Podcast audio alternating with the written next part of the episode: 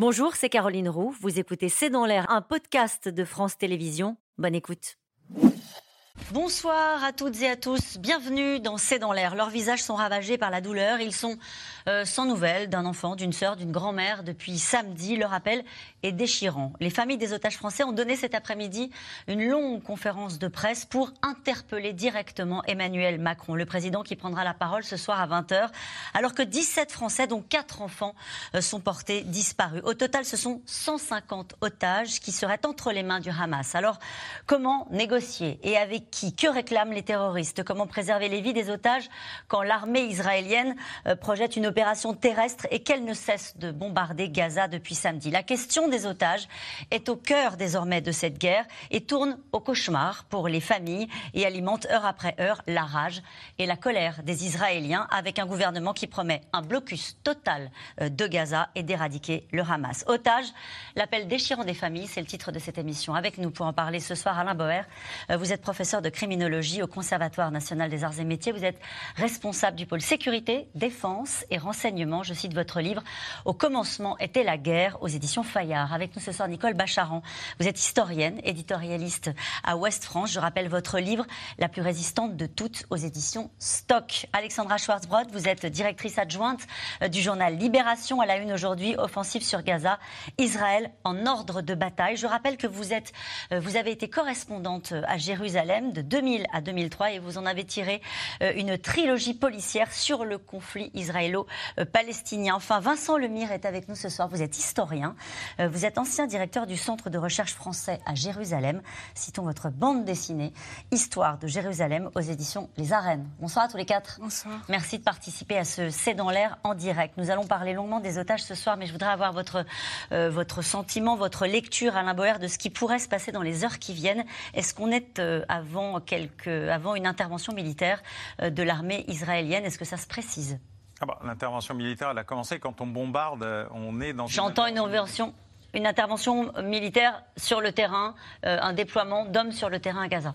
Alors, d'abord, les Israéliens, pris par surprise, dans un état de désorganisation et de sidération, ont fait euh, ce qui est un ancien protocole qui est utilisé de moins en moins, mais qui a visé à empêcher une partie des otages de repasser vers Gaza.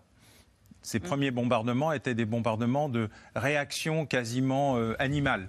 Je bombarde pour bombarder et je bombarde pour empêcher la transition vers Gaza. Ça a permis de sauver une trentaine ou une quarantaine euh, d'otages au prix de nombreux morts et blessés.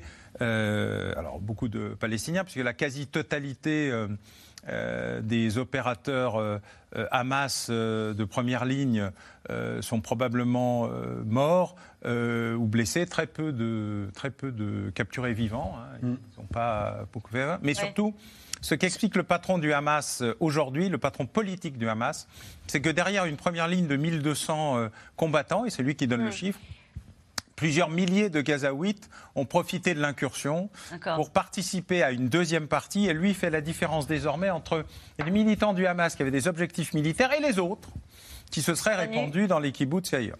Donc la première opération, oui, la première opération. alors, tout ça n'est pas vrai, Mm. à la fois par les photos des, des uniformes et des tenues et des signaux représentatifs, mais c'est intéressant de montrer qu'il y a déjà une nouvelle version Ouais. de cette attaque donnée par le patron politique, qui n'est pas à Gaza, et qui n'est pas exactement la même que la version qui avait été Ouais. donnée par les patrons militaires et gazaouis, qui est passée là. Donc, première opération, les Israéliens ont essayé de- d'empêcher le transit des otages vers Gaza. Deuxièmement, ils ont bombardé pour bombarder en créant les conditions d'une pression maximale qui était une réponse à leur opinion publique. Mhm. Ça n'a rien à voir avec les otages, ça a à voir avec la manière de parler à une opinion sidérée et Qui a besoin. traumatisée par l'ampleur des dégâts, du massacre et de la tragédie en cours. Troisièmement, ça leur donne le temps de réfléchir à une opération de blocus généralisé qui a lieu et surtout à des opérations ciblées internes en reconstruisant, s'ils le peuvent, le réseau d'informateurs qui avait quasiment été éliminé de manière systématique par le Hamas au cours des derniers mois et qui explique en partie l'aveuglement ou l'enfumage, les deux d'ailleurs Oui. allant ensemble, euh, des forces de Tzahal. Et Donc, nous je allons pense revenir sur- plutôt à une opération terrestre ciblée qu'à une gigantesque invasion. Voilà. Euh, opération terrestre euh, ciblée, vous êtes d'accord avec ça? On, on rappelle juste qu'il y a 300 000 réservistes hein, qui ont été euh, rappelés pour participer à cette intervention avec vous. Oui, Vincent 300 000 euh, pour les gens qui nous regardent dans, dans un pays de, de, 7-8 millions de, juifs israéliens, ça correspondrait à 3 millions de, jeunes Français euh, sous les drapeaux. Hein, c'est absolument énorme. Euh, mais c'est vrai, moi je, je rejoins d'abord, les jours passent. Alors c'est vrai qu'une opération terrestre, ça ne se ça ne se décrète pas comme ça. C'est mm. beaucoup plus long que de faire décoller des avions. Il y a tout un aspect logistique, etc. Euh, j'ai été frappé quand même d'entendre euh, tout à l'heure le porte-parole de l'armée israélienne parler d'une possible manœuvre terrestre. Ça veut dire quoi? Pourquoi vous avez été frappé de, ce bah, terme-là? Possible manœuvre. Je trouve que, disons que ça, ça, peut offrir pas mal de, de euh, pas mal d'interprétations, dont celle d'Alain Bauer. Euh, voilà, on sait aussi par ailleurs que sur le plan opérationnel, euh, une fois qu'on a bombardé très très massivement, c'est un peu plus compliqué de, rentrer très proprement, en tout cas massivement. Euh, Et quand on regarde justement par le passé, puisque vous êtes historien, y a-t-il des leçons à tirer de ce qui a pu se faire dans le passé et qui pourraient amener à imaginer ce qui pourrait advenir des, des heures et des, semaines qui viennent? Non, alors là, c'est vraiment, euh, là, c'est l'historien qui parle. Il y a un moment, il faut, quand il n'y a pas de référent, il faut, il faut, il faut penser euh, out of the box là. Et en fait, c'est ce que le Hamas a réussi à faire. Donc, je pense que c'est ce que les Israéliens sont en train d'essayer de faire, c'est-à-dire de, jeter tout leur leur vieux logiciel. Là, euh, c'était pas prévu. Enfin, je veux dire, encore une fois, Gilad Shalit, c'est un otage et ça a été euh, là on, compte des dizaines etc donc on est complètement dans un autre on est dans un autre schéma il y a une il y a une opinion publique il y a une société civile qui est qui est par ailleurs à cran. Hein. On parle toujours de cette unité nationale retrouvée, mais c'est une unité nationale, oui, mais elle, est, elle, elle, s'est refaite par en bas, par les citoyens.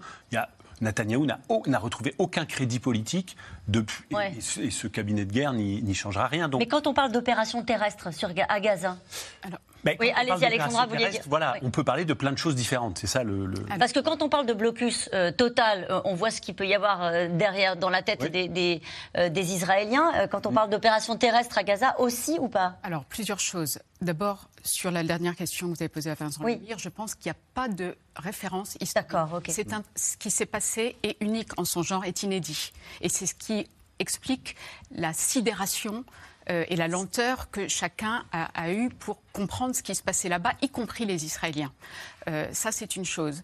Offensive terrestre, je pense qu'il va y en avoir une, en effet.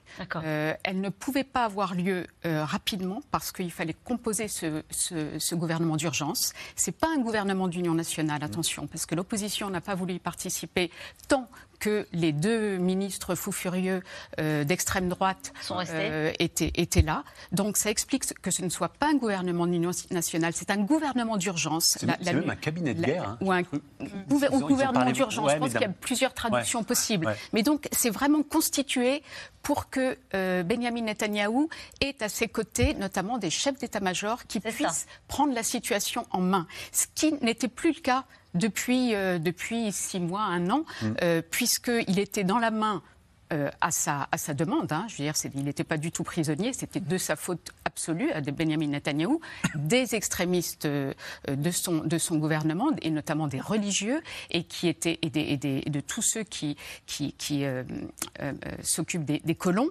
Et donc, c'est ce qui explique, en effet, que l'armée était totalement désorganisée parce que envoyée en Cisjordanie pour protéger les colons, ce qui a dégarni les frontières autour de Gaza et qui a permis au Hamas de de perpétrer. Ça veut dire qu'il y a un peu d'improvisation dans ce qui est en train de se passer là? Mais il y a non, non, mais il y a non seulement de, de, l'improvisation, c'est-à-dire que tout le monde, il a fallu quelques jours pour que les Israéliens, et notamment les dirigeants israéliens, comprennent, mais il y a surtout une faute gravissime de Benjamin Netanyahou, et c'est en train de monter en Israël. Et je peux vous lire la phrase que l'écrivain David Grossman a publiée cet après-midi dans un texte qui a été publié en hébreu pour l'instant dans Haaretz. Mmh.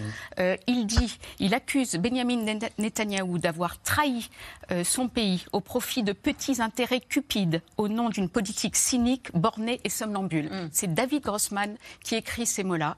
Et je crois Vous pouvez peut-être rappeler qui est David Grossman? L'écrivain David Grossman, hein, qui a lui-même perdu son fils euh, au Liban, enfin dans, la guerre avec le Liban. Il a perdu un fils qui avait une trentaine d'années, donc qui a été vraiment atteint dans sa chair, et qui pourtant a continué à professer sans cesse pour la paix. Il continuait malgré tout à professer pour la paix. Et là, dans ce texte, c'est terrible parce qu'il dit il n'y a plus d'espoir. C'est compliqué d'aller lancer une opération terrestre dans un contexte comme celui-ci. On parlait de l'opposition. Vous disiez l'opposition n'a pas participé à ce qui n'est pas un gouvernement d'union nationale, mais qui ressemble à un cabinet de guerre.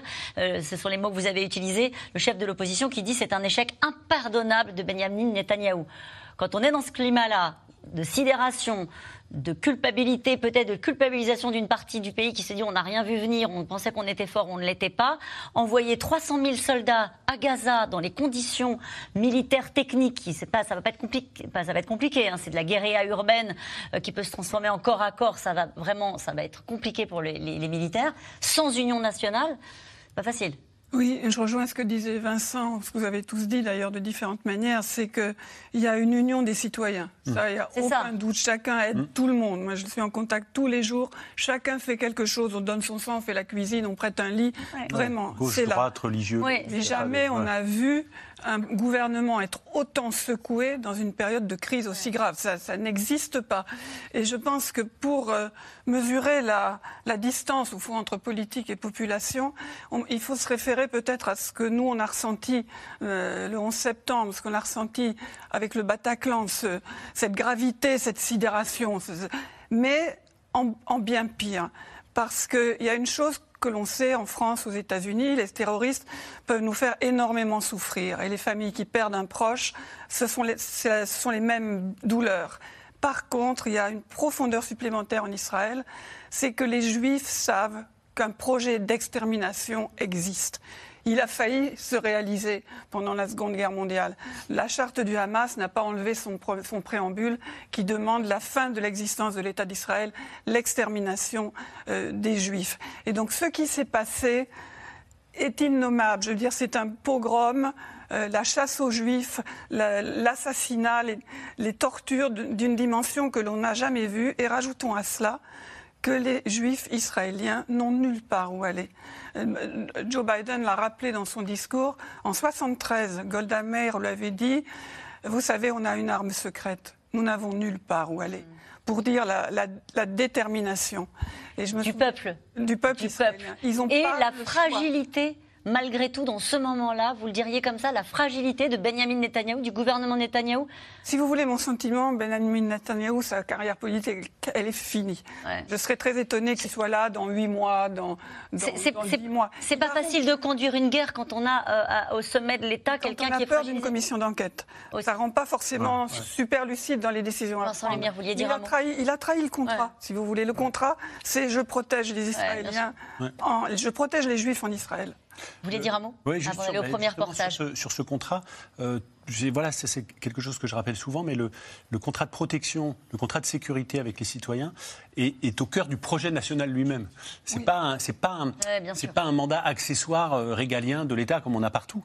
Euh, L'État d'Israël a été créé pour mettre en sécurité les Juifs menacés par l'antisémitisme. Donc c'est au cœur du projet. Donc si on n'est plus en sécurité, c'est le projet qui se qui s'efface. Et puis je voulais juste juste sur la charte du Hamas parce que je, je sais. Bon, le préambule n'a pas été euh, annulé, mais je, voudrais quand même rappeler que le, processus de 2006-2017, quand le Hamas euh, gagne les élections de, 2006, euh, est un vrai processus quand même politique et que la formule qui est dans la, dans la charte amendée du 1er mai 2017, c'est la formule un État indépendant et souverain dans les frontières de 1967. Donc je voudrais juste que, enfin voilà, il n'y a pas besoin, vu surtout ce qui a été commis d'actes terroristes horrifiques, mm. Atroces, en fait, euh, c'est pas la peine d'en de, rajouter. Le Hamas, d'ailleurs, Israël discute avec le Hamas depuis, depuis, depuis des années, mm. presque plus qu'avec l'autorité palestinienne, entre nous soit dit, et de façon bien plus opérationnelle et bien, plus concrète et avec des, vraies discussions, quoi.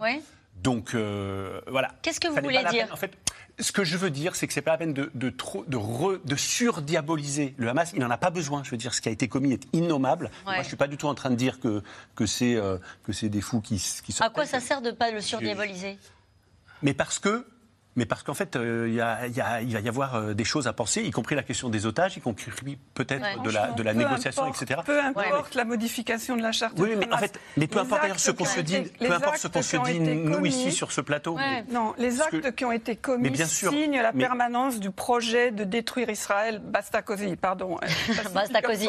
Et puisqu'on parle de, on, parle du Hamas, cette déclaration de, Benjamin Netanyahu qu'on citait également à, à l'instant, qui dit euh, le but est désormais le Hamas doit être écrasé tout comme l'État islamique a été écrasé, le Hamas sera écrasé. On va poursuivre cette, cette discussion. L'ambition, en tout cas, est clairement affichée par Israël. Euh, détruire le Hamas, je le disais, comme on a détruit Daesh. L'opération Épée de fer, c'est son nom, a été lancé sur Gaza avec des bombardements toute la nuit et un déluge euh, de roquettes, un blocus total également euh, de la zone, alors que les États-Unis, aux côtés d'Israël, appellent tout de même Benjamin Netanyahou à respecter le droit, les droits de la guerre. Nicolas Bidard et Michel Bouilly.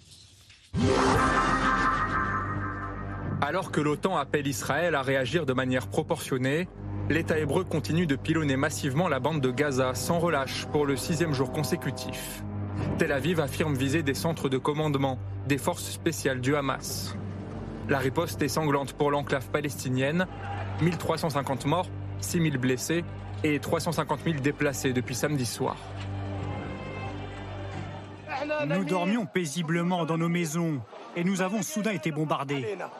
Les maisons de ma famille, de mes voisins et la mienne ont été touchées. Je suis sorti de chez moi et j'ai trouvé mes enfants blessés. Quand je me suis retourné pour regarder la maison de ma famille, elle était en ruine, remplie de martyrs et de blessés. Dans les airs comme au sol, Israël poursuit ses représailles et déploie des chars et véhicules blindés autour de Gaza et à la frontière libanaise, un renfort de dizaines de milliers de soldats réservistes. Un gouvernement d'urgence a même été formé. Le poids lourd de l'opposition Benny Gantz rejoint Benjamin Netanyahou pour constituer un cabinet de guerre avec un objectif clair annoncé par le ministre de la Défense.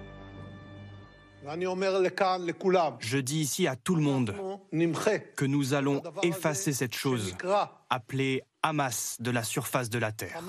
Il cessera d'exister. Gaza plongé dans l'obscurité après l'arrêt de son unique centrale électrique, conséquence du siège complet organisé par Israël, confirmé par le ministre de l'Énergie. Aucun interrupteur électrique ne sera allumé, aucune pompe à eau ne sera mise en route et aucun camion de carburant n'entrera tant que les Israéliens enlevés ne seront pas rentrés chez eux. Le Hamas envoie lui aussi ses roquettes, notamment sur Tel Aviv. C'est dans cette ville que le secrétaire d'État américain est arrivé ce matin pour une visite de solidarité et pour réitérer l'envoi d'aide militaire à Israël.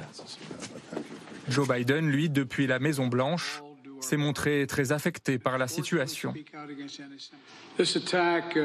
Cet attentat était une campagne de pure cruauté. Et pas seulement de haine, mais de pure cruauté contre le peuple juif. Et je dirais que c'est le jour le plus meurtrier pour les juifs depuis l'Holocauste. Le jour le plus meurtrier depuis l'Holocauste car le monde entier continue de découvrir les scènes d'horreur des massacres du Hamas dans les territoires d'Israël. Dernièrement, dans le kibbutz de Berry, une centaine de morts ont été découverts et un nombre indéterminé d'habitants ont été enlevés. J'espère que nous pourrons guérir. J'espère que nous pourrons retrouver tous nos amis retenus à Gaza.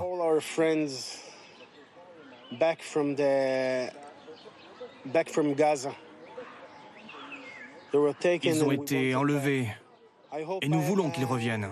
J'espère que j'aurai une maison où retourner. Israël, accusé cet après-midi par les médias d'État syriens d'avoir frappé et mis hors service les aéroports d'Alep et de Damas. Une information que l'État hébreu n'a pas confirmée ce soir. Et cette question de Robin, la bande de Gaza pourrait-elle être annexée par Israël? Bah, la dernière fois qu'ils y sont restés, ça leur a valu tellement d'ennuis qu'ils en sont partis.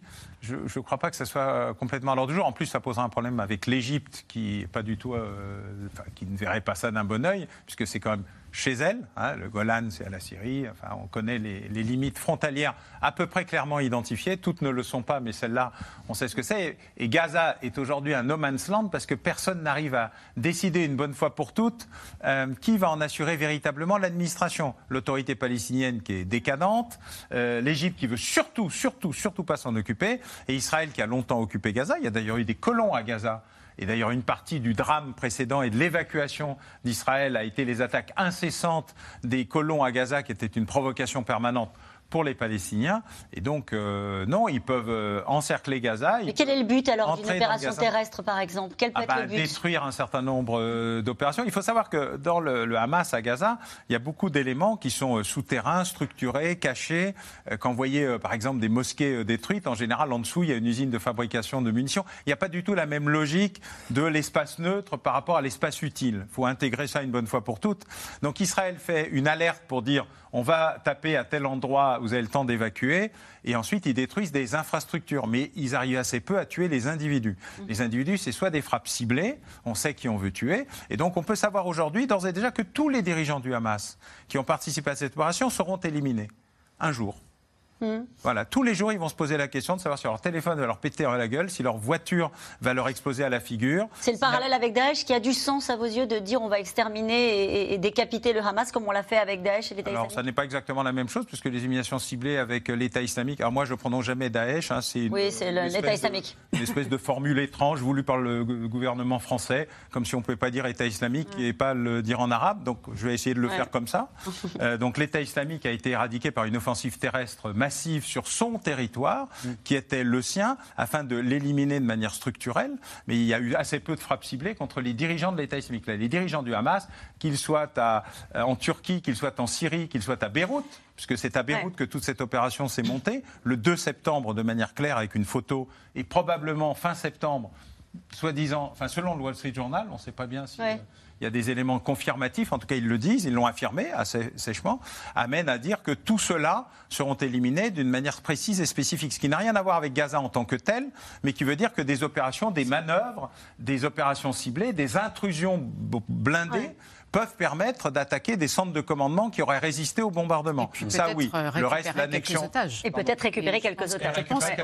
les, propos de Benjamin Netanyahou sont, sont aussi destinés à, la population, à la limite pas tellement euh, euh, au Hamas, mais à la population israélienne. Il essaye une nouvelle fois d'utiliser la rhétorique de la guerre, de la peur. Jusqu'à présent, ça l'avait servi, hein, parce que c'est mmh. grâce à ça qu'il avait réussi à souder euh, les Israéliens une partie partie, des grandes parties des Israéliens derrière lui. Donc il essaye de le refaire maintenant, euh, mais pour toutes les raisons que nous avons dites, ça, ça, ne va sans doute pas marcher. Mais il est obligé, il est obligé d'y aller parce que sinon, parce que il est obligé d'y aller parce que c'est ce qu'attendent aussi les Israéliens. C'est ce qu'attendent aussi les Israéliens, c'est qu'il aille, c'est que l'armée israélienne aille récupérer les otages. Et, même si, même s'il doit y avoir, même s'il risque d'y avoir de très très nombreux morts chez les, évidemment chez les Palestiniens et ça, ça n'arrête mhm. pas depuis depuis plusieurs jours mais aussi chez les soldats israéliens et sans doute parmi les otages. Euh, mais c'est vrai qu'on a entendu les Américains euh, peut-être changer un tout petit peu de,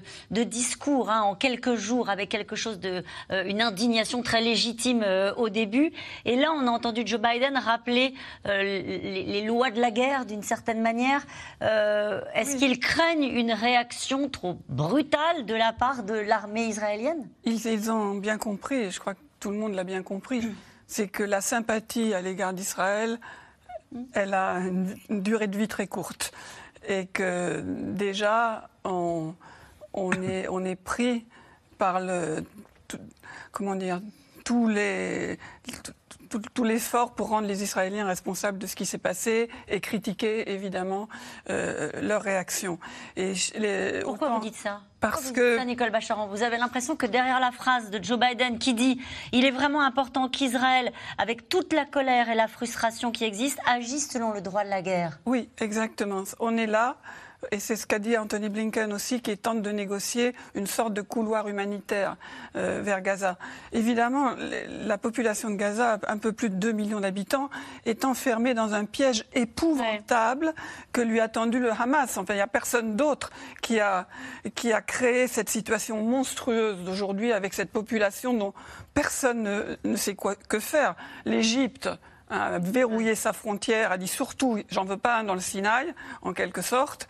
Et il n'y a pas de projet politique, il n'y a pas de projet d'administration. Il n'y a personne à qui on, peut faire, on puisse faire confiance. Mais c'est vrai que les images sont terribles, la souffrance des gens est terrible. Le blocus signifie quelque chose d'épouvantable. Et donc déjà, les Américains qui ont ramené la cavalerie, si j'ose dire, euh, le porte-avions, les avions de chasse, etc., en même temps, ils cherchent un moyen de, comment dire, de rendre l'action israélienne supportable sur le plan des droits, des droits humains. Euh, je ne pense pas que ça soit totalement réalisable, même peut-être pas mm. qu'un peu, mais il faut essayer quand même, il faut essayer. Vincent Lemire, vous vouliez dire un mot Oui, oui, non, là je suis vraiment en, plein accord euh, euh, sur cette question-là et je pense, je pense que ça doit mobiliser aussi les, toutes les consciences internationales, c'est-à-dire que là, le, là c'est pas un désir de revanche du côté israélien, c'est un désir de vengeance qu'on peut totalement euh, mmh. comprendre sur le plan euh, intellectuel et spontané, c'est vraiment un désir de vengeance. Et je crois que ce, ce que vont essayer de faire Blinken et Biden, c'est d'une certaine manière de protéger euh, Israël contre ses propres démons, parce que des crimes de guerre vont être commis, mais voilà, il y, il y a une question de proportion. Euh, et, je suis entièrement d'accord avec euh, Nicole Bacharan. Je, et je pense que ça fait partie de la stratégie du Hamas, c'est de tendre un, piège. Un, double piège, en fait, euh, aux Israéliens. Un piège stratégique, faire entrer les troupes, les troupes au sol et vraiment profondément dans la bande de Gaza. Et puis un piège moral le Hamas sait très bien euh, quel est euh, l'état de l'opinion publique mondiale vis-à-vis d'Israël euh, ces dernières années et ces derniers mois avec le gouvernement actuel. Et ça, alors effectivement, là, on est dans, un, dans, dans une émotion ces quelques derniers jours, etc. Mais structurellement, mm. le Hamas n'a pas tapé n'importe quand. Hein. Il a tapé aussi sur un, sur un gouvernement qui est très fragile sur la, sur la scène internationale. Donc voilà, on, on, est, on est vraiment, je crois que chacun est sur un fil. Et hum, chacun est sur un fil. et la question, que je me pose, qu'on se pose ici sur un plateau de télévision français, c'est euh, euh, que va dire Emmanuel Macron ce soir? En fait, je, la France, membre du Conseil de sécurité, voilà, est-ce que, est que quelque chose va être dit? Est-ce qu'on va avoir une fin de phrase qui va vouloir dire quelque chose? Voilà, et comment va cranter euh, Macron par, sur ce On va y revenir dans un instant parce qu'il y a un sujet qu'il abordera évidemment, c'est la question du sort des otages mm. français. On va y revenir dans un instant. Je, vous donne la parole, Alexandra Schwarzau. Vous voulez dire un mot, Alain Boer? Non, deux, deux choses. D'abord, premièrement, il faut comprendre qu'il n'y a pas 150 otages israéliens à Gaza. Il y a 2 millions d'otages palestiniens pris par le Hamas, plus 150 Israéliens. Deuxièmement, ce qui est en train de se jouer n'est pas du tout l'opération militaire israélienne à Gaza. C'est le fait qu'Israël ne bombarde pas l'Iran. Le vrai sujet, ce qui est en train de se discuter par l'opération Blinken, c'est la gestion de la rage, de la vengeance, de la revanche, mais surtout d'une opération stratégique qu'Israël régulièrement se prépare à mener contre l'Iran, principal opérateur, financeur, stratège non seulement de cette opération, mais d'une opération qui porte sur le nucléaire et un nucléaire militaire. Et donc ce qui se joue au-delà du drame et euh, Nicole a raison, hein, c'est un drame, une tragédie totale. Mais c'est une stratégie encore plus grande qui viserait, après la mort des accords d'Oslo, ce sur deux États, la mort de l'État palestinien à côté de l'État israélien, la mort des accords d'Abraham, par une opération militaire massive d'Israël pour dire maintenant on va se débarrasser on peut rappeler les accords d'Abraham? Les accords d'Abraham, c'est les accords entre un certain nombre de pays euh, arabes, dont les Émirats, visant à rétablir des relations normales avec euh, Israël, qui a déjà des accords diplomatiques avec l'Égypte, la Jordanie et les Émirats et Bahreïn. Mhm, il y a un débat très, le Maroc bien sûr, et il y a un débat très important avec l'Arabie Saoudite, qui serait vraiment un basculement historique. C'est le cœur de l'islam.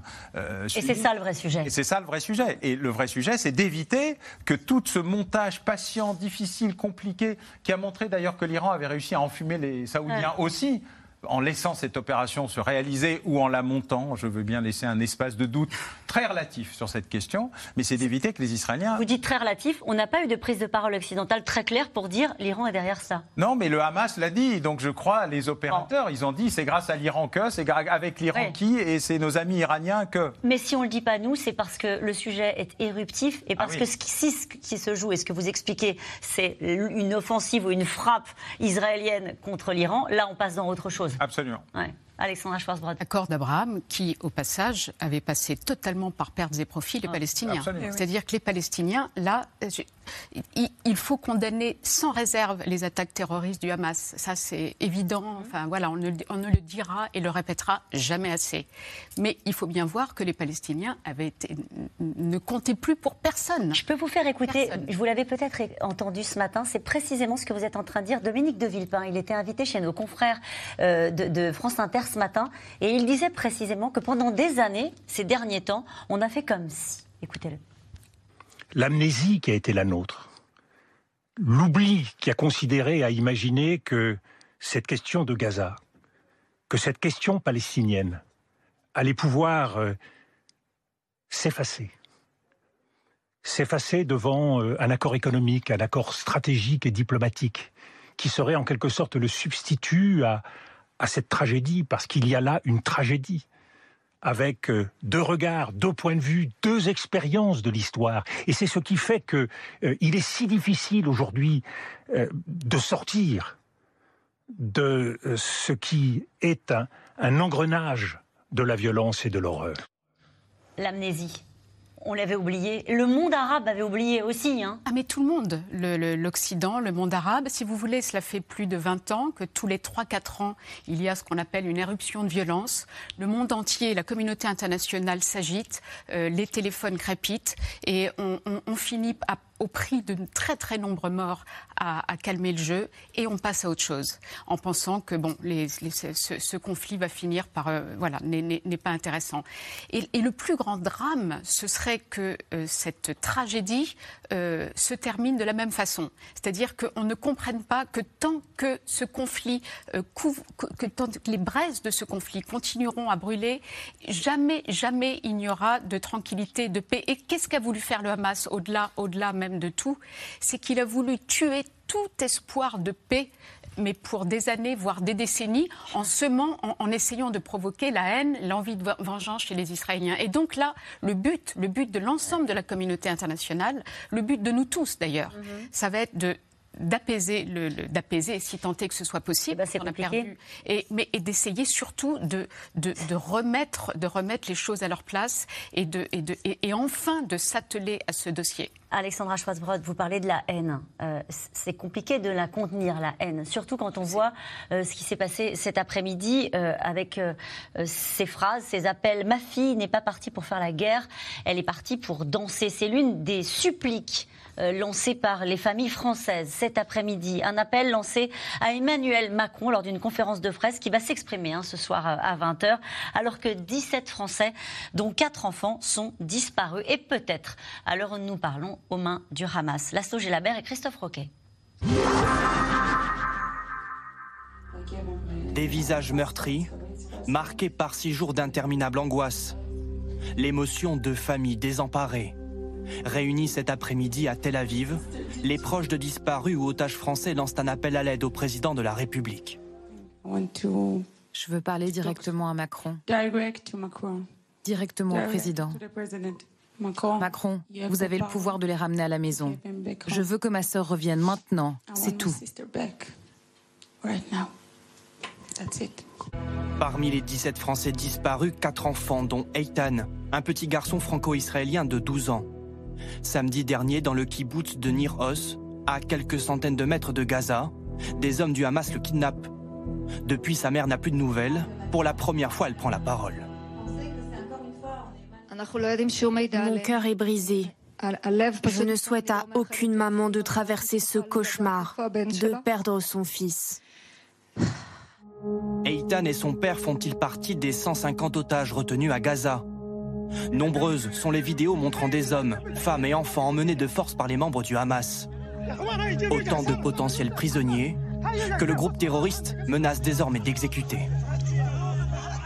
À partir de maintenant, nous annonçons que pour chaque attaque contre notre peuple qui est en sécurité dans ses maisons, sans avertissement préalable, nous devrons malheureusement exécuter l'un des captifs civils de l'ennemi que nous avons en otage et nous serons obligés de diffuser des vidéos. Le mystère plane aussi sur le sort de Céline, franco-israélienne de 32 ans, mère d'une petite fille de 6 mois. La jeune femme était en route pour le festival de musique où près de 260 festivaliers ont été tués. Sa voiture a été retrouvée sur place, criblée de balles mais sans tache de sang. Est-elle prise en otage à Gaza? À la télévision israélienne, son mari lance un appel désespéré. Je n'arrive pas à être optimiste. Ma fille a besoin de sa maman. Céline devait reprendre le travail cette semaine. Elle était en congé maternité et elle avait des rendez-vous chez le pédiatre.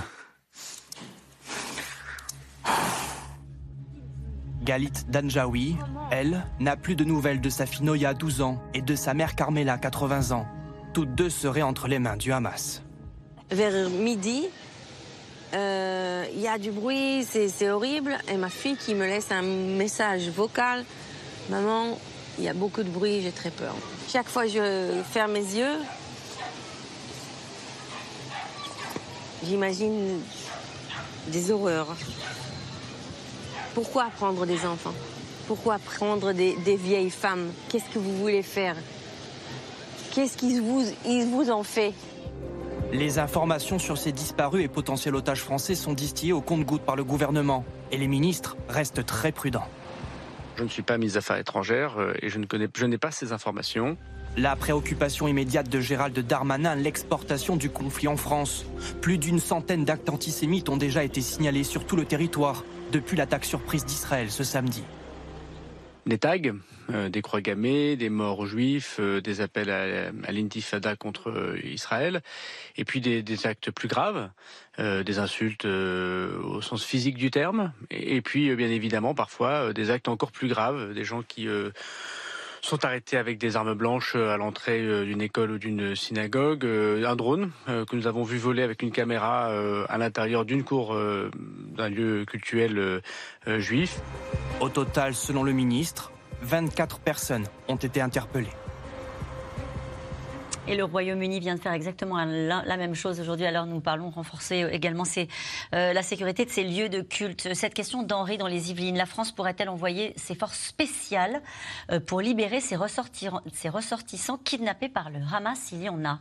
Est-ce que c'est quelque chose que peut tenter la France, Alain Boer? En tout cas, les forces spéciales euh, existantes sont capables de le réaliser, mais en général, ça nécessite une connaissance fine du terrain. Ça ne marche pas toujours. L'opération pour délivrer un de nos agents de renseignement détenu euh, qui s'appelait Alex euh, s'est traduit par un désastre opérationnel. Donc c'est extrêmement dangereux, c'est très difficile et en général on fait ça plutôt en phase euh, de calme plutôt que de haute tension. En plus personne ne sait où ils sont.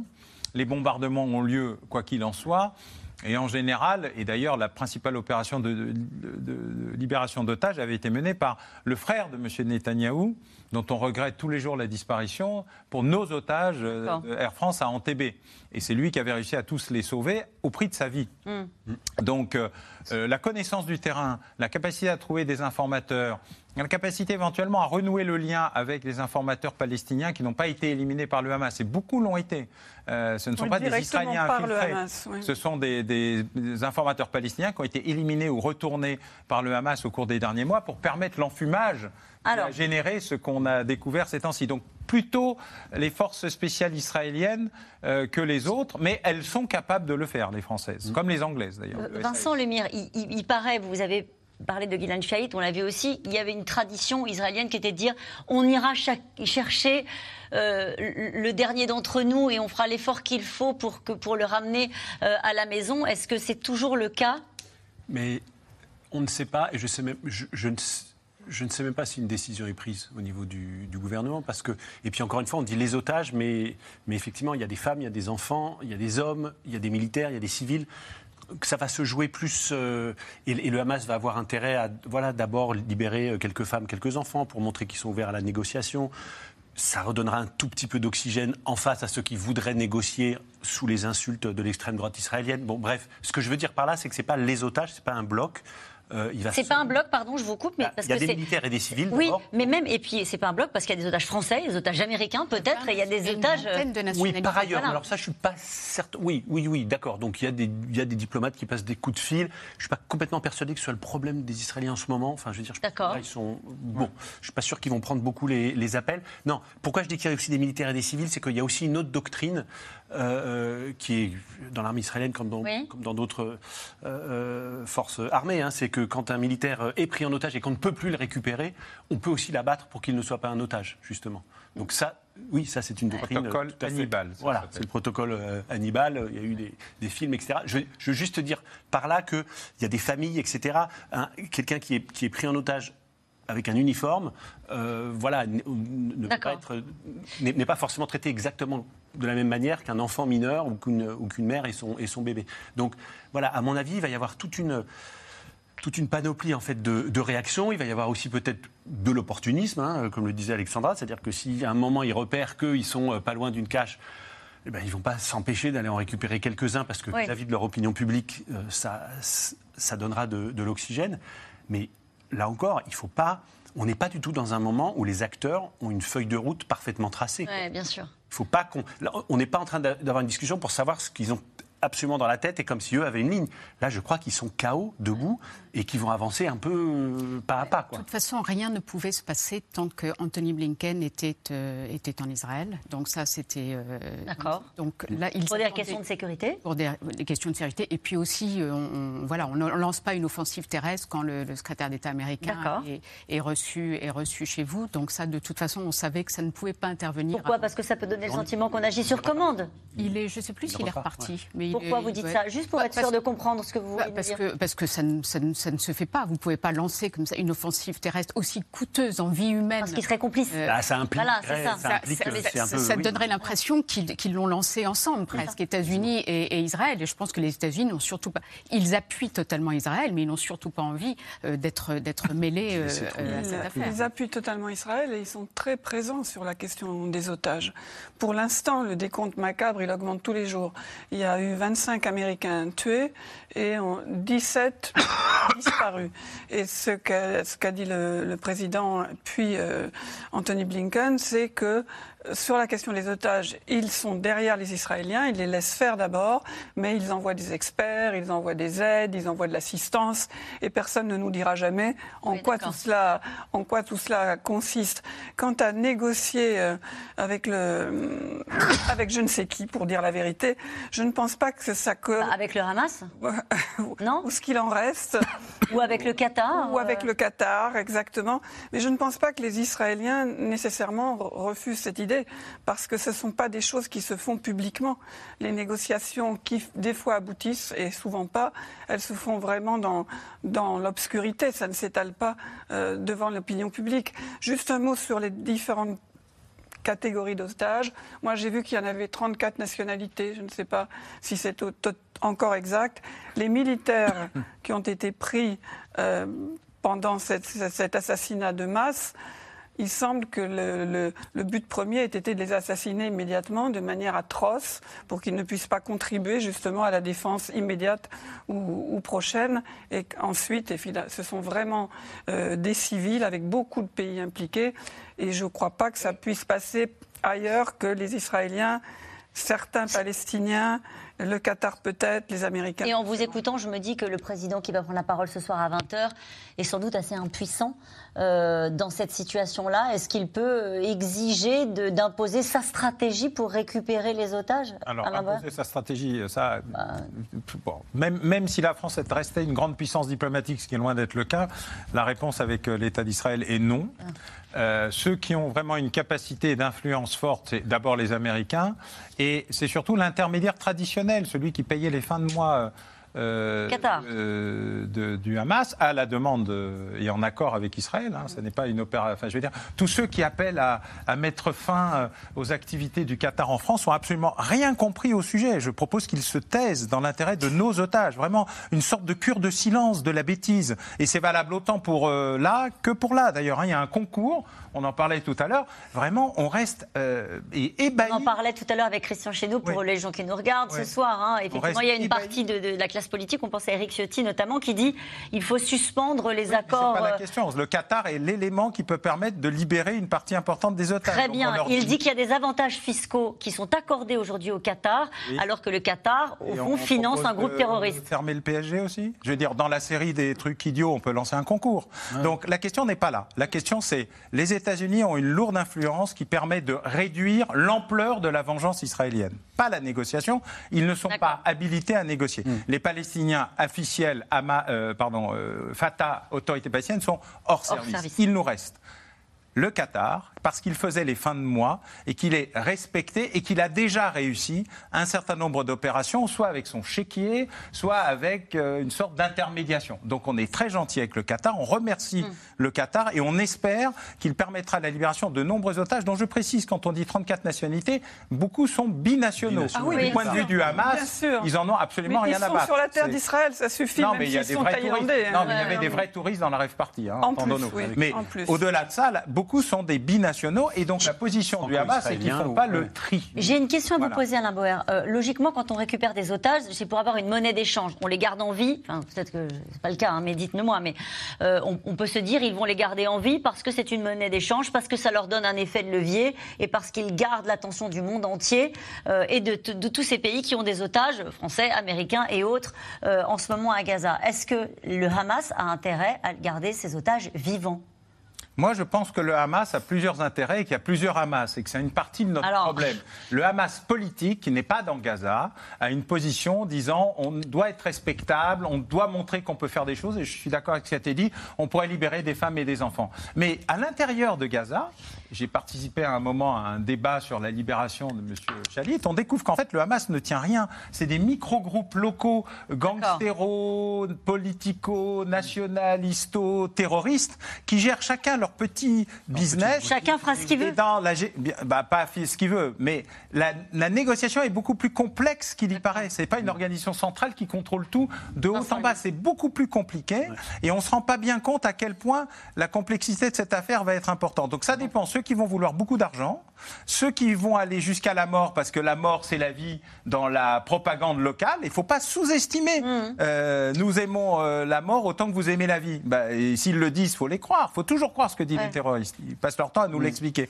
Et puis, il y a une troisième opération qui est la, la libération par des opérations un peu plus euh, compliquées, qui sont des véritables opérations de libération. Je crois qu'on va avoir tout, en fait. Vincent Lemire, volontairement. Oui, sur est-ce que Macron peut imposer une stratégie? Non. Est-ce qu'il peut essayer d'en élaborer une éventuellement?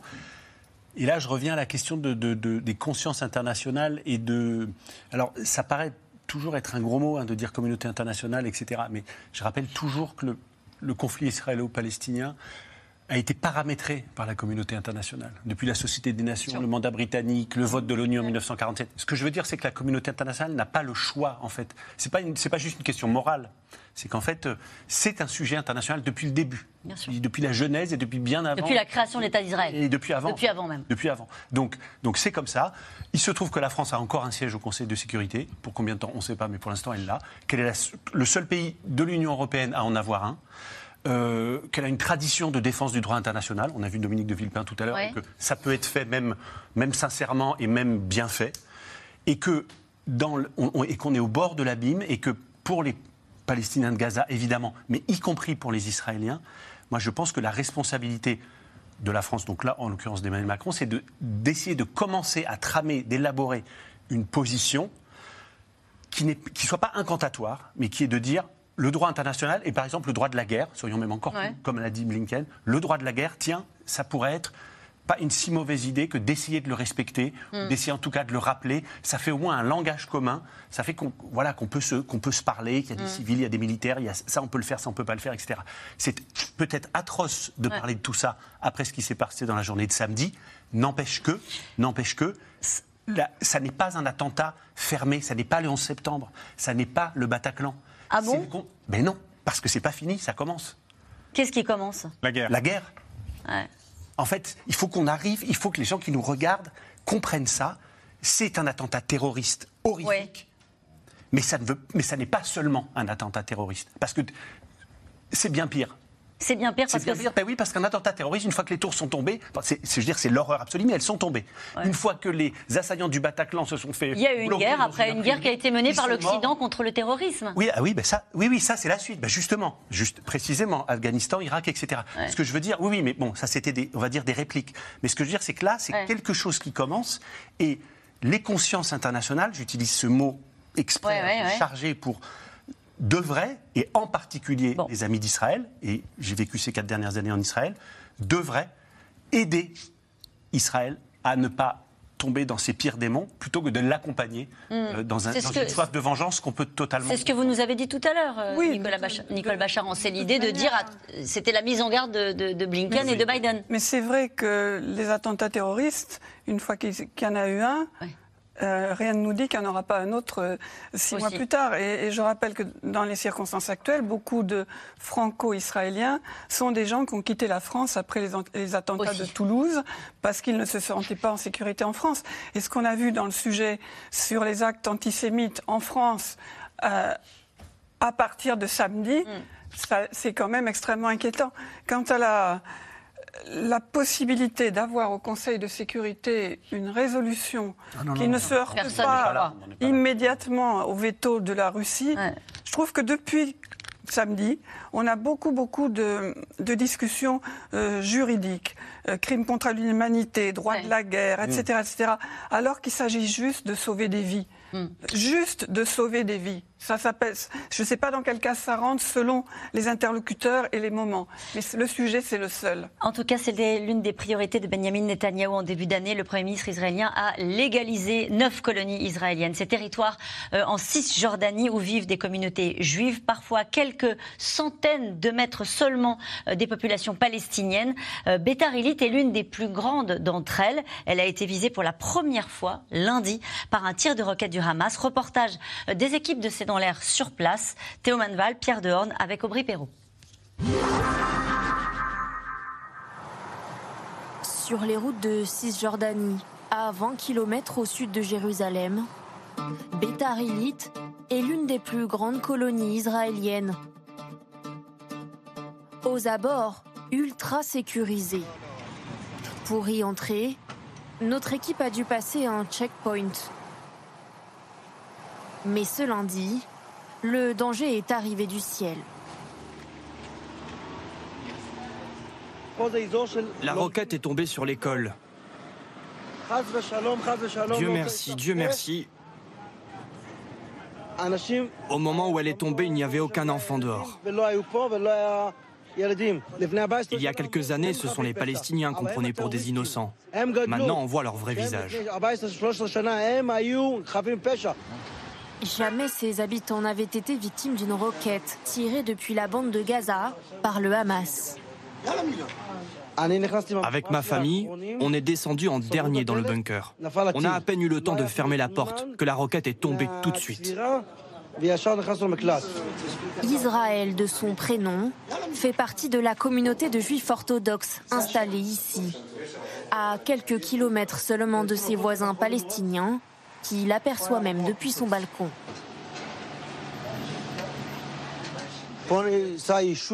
Là-bas, derrière l'immeuble, il y a un village arabe. Il s'appelle Nahalin. On leur fournit de l'électricité, de l'eau, du gaz, parce que l'autorité palestinienne ne leur fournit aucune infrastructure. Il y a tout le temps des tensions. Ils nous jettent des cocktails Molotov. Une cohabitation difficile où chacun vit avec sa religion et ses traditions. Ce cuisinier de 42 ans dit respecter la Torah à la lettre. La Torah nous indique comment vivre comment nous habiller, comment je mets mes tzitzit. La Torah nous explique tout ce qu'il faut faire dans la vie. Une pratique religieuse rigoriste qu'il transmet aussi à ses cinq enfants. Dans tous les livres qu'ils lisent, on leur explique comment vivre et qu'il ne faut jamais tuer.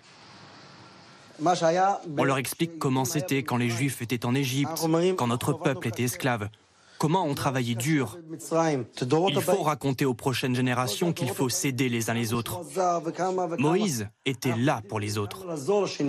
Après une première vie aux États-Unis, Israël s'est installé à Bethar avec ses parents en 1994 et n'en est plus jamais reparti. Car il l'assure, cette terre a été achetée par un juif. Leur présence est légale et légitime. Où voulez-vous que j'aille habiter? Les musulmans me disent qu'ici, ce n'est pas chez moi. Les Européens me disent Retourne dans ton pays. Où voulez-vous qu'on habite? C'est notre terre, notre peuple, c'est ici que l'on doit être. J'espère que les musulmans comprennent que le Hezbollah et le Hamas ne sont pas bons pour eux, comme ils ont compris que l'État islamique n'était pas bon pour eux. En Iran aussi, la population est en train de se rendre compte que ses dirigeants ne sont pas bons avec elle. Il faut qu'ils ouvrent les yeux. Signe que la tension est à son comble, impossible pour nous de reprendre la route de l'allée. Les policiers israéliens viennent de déjouer une attaque de Palestiniens. Les habitants de ces colonies, toujours illégales au regard du droit international, redoutent de nouveaux tirs de roquettes dans les prochains jours. Alexandra Schwarzbrod, vous vouliez réagir à ce reportage? Ben Oui, parce que quand j'entends... C'est une situation que vous connaissez bien. Oui, je connais bien et, moi j'ai toujours été atterrée par, euh, cette, par la colonisation euh, euh, israélienne parce que ça fait un mal fou. C'est vraiment un mal qui ronge la société israélienne, qui empêche les Palestiniens de vivre. Quand j'entends cet homme dire nous fournissons l'électricité, ça me, ça me hérisse parce que ils empêchent, les colons empêchent les Palestiniens de vivre. Ils empêchent non seulement la constitution d'un État, puisque la Cisjordanie est un gruyère dans lequel euh, quelqu'un qui de Hébron, qui veut aller voir euh, sa, famille, ses parents qui habitent à Naplouse, mais euh, une journée entière, alors que c'est à 30 km, même pas. et, tout ça sur des routes, les colons font Pour aller dans les colonies, il faut construire des autoroutes flambant neuves. Il faut aussi construire des arrêts de bus, des stations-service qui toutes sont réservées aux colons que les Palestiniens n'ont pas le droit d'utiliser. Et il faut bien voir que les colons, souvent, dans certains, pas tous, parce que certains sont juste, n'ont pas compris, on les a L'État israélien les a envoyés là en leur disant que la vie serait moins chère, qu'ils bénéficieraient de plein d'avantages. Donc cela hein. n'ont pas, ce qui est vrai. Non, mais cela n'ont pas, cela n'ont pas compris le côté idéologique. Mais beaucoup de colons euh, arrachent les oliviers des Palestiniens et, se livrent à des représailles contre les Palestiniens et, et empêchent toute vie normale euh, aux Palestiniens. Donc, évidemment, ça fait un mal fou euh, aux Palestiniens, mais ça fait aussi un mal fou à la société israélienne. Et, ça, et, ce sont eux qui ont, qui, ont, qui ont empoisonné ce gouvernement euh, Netanyahou ces derniers mois et qui ont, et qui ont vraiment empêché qu'il se passe la moindre ouverture possible. Cette question de Christophe, faut-il s'attendre à d'autres attaques sur Israël venues du sud Liban et liées au Hezbollah? Bah, Elles ont lieu déjà, mais le Hezbollah est très prudent. Donc il a fait le minimum syndical, quelques salles de roquettes, quelques opérations pour bien montrer qu'il soutenait, mais de loin. Pour ça veut dire qu'il n'y aura pas d'embrasement ah, de la région Ça, c'est l'Iran qui décidera, c'est pas le Hezbollah. Ça fait longtemps que le Hezbollah ne décide pas de ce, que, de ce qui va se passer. Mais il faut savoir, par exemple, que le Hezbollah et le gouvernement libanais ont permis la signature entre le Liban et Israël d'un accord gazier. Donc le Hezbollah est très pragmatique. Mais il est pragmatique tout en sachant exactement ce qu'il veut et il a la même vision que le Hamas. Simplement, il a acquis un tel une telle puissance dans le mm. gouvernement d'un État, une telle richesse, une telle capacité, que lui est entré dans un processus où on peut passer des petits compromis mm. sur des sujets financiers essentiels. Mais il a lancé quelques opérations, quelques sables de roquettes, une intrusion mm. euh, humaine, entre guillemets. Donc il montre qu'il est là. Mais il ne veut pas faire plus bah, pour l'instant, il bloque suffisamment de divisions de l'armée israélienne pour qu'elle ne puisse pas dégarnir le nord tout en ne dégarnissant pas non plus la Cisjordanie, des fois que ça s'embrase là aussi par appel d'air, car même si le Fatah, qui ne contrôle plus grand-chose, euh, n'est pas partie prenante de cette opération, on sent bien que... Ça veut dire qu'il y a beaucoup de points de fragilité, en fait. Toutes les frontières d'Israël. Israël est un pays encerclé et, en guerre. et en guerre. Et je pense qu'on va découvrir jusqu'à quel point l'Iran peut tolérer que le Hamas soit hors, d'état de nuire. parce que ça fait partie de ce fameux arc d'influence euh, iranienne à travers les milices chiites en Irak, la Syrie, le Hezbollah libanais, le Hamas, même si ce ne sont pas des chiites. Et tout ça, c'est un, un jeu de dés que l'Iran tient. Et pour lui, ou pour elle, je ne sais pas, pour l'Iran, pardon. En tout cas, je, ne suis pas sûre que ça soit tolérable que le, Hamas soit vraiment au sol. Mm. Et c'est ce qui va se jouer, et je crois qu'aucun d'entre nous et personne ne sait mm, mm. jusqu'à quel point l'embrasement est, possible ou non. Vincent Lebert Oui, non, je voulais, je voulais aussi revenir sur le, sur le sujet de la, de la colonisation pour. Euh, bon, c'est parce qu'on parle du, sujet, mais c'est vrai que ces dernières semaines, ces derniers mois, euh, on assistait à une, montée, euh, non pas des tensions, mais des violences euh, et des exactions et des, des, exécutions sommaires de civils palestiniens par les colons, qui ne sont plus du tout inquiétés par l'armée, qui sont même maintenant protégés par l'armée, qui sont en fait souvent accompagnés par des unités de l'armée qui sont de plus en plus extrémistes et de plus en plus en fait complètement baignés dans ce nationalisme ethnique. Donc on ne peut pas non plus, c'est pareil, hein, il n'y a pas une armée israélienne, hein, il y a des unités et les chefs mm. d'état-major savent très bien où il vaut mieux mettre euh, cela ou, ou, d'autres. Donc euh, on, a aussi, euh, on a aussi en Cisjordanie un, ces derniers mois, c'était, c'était Naplouse, c'était Jenin, pas Hébron du tout. Mais ce que je veux dire, c'est qu'effectivement, on parle beaucoup géopolitique, Hezbollah, etc. Mais la Cisjordanie, et Jérusalem y compris, c'est aussi un, théâtre d'affrontement très important qu'on a vu ces, ces derniers mois. Et nous revenons maintenant à vos questions. Merci d'avoir écouté C'est dans l'air. Comme vous le savez, vous pouvez désormais écouter l'intégrale, mais aussi l'invité ou vos questions à nos experts. Tous ces podcasts sont disponibles gratuitement sur toutes les plateformes de streaming audio. Et pour le replay vidéo, c'est sur France.tv, bien évidemment. À bientôt.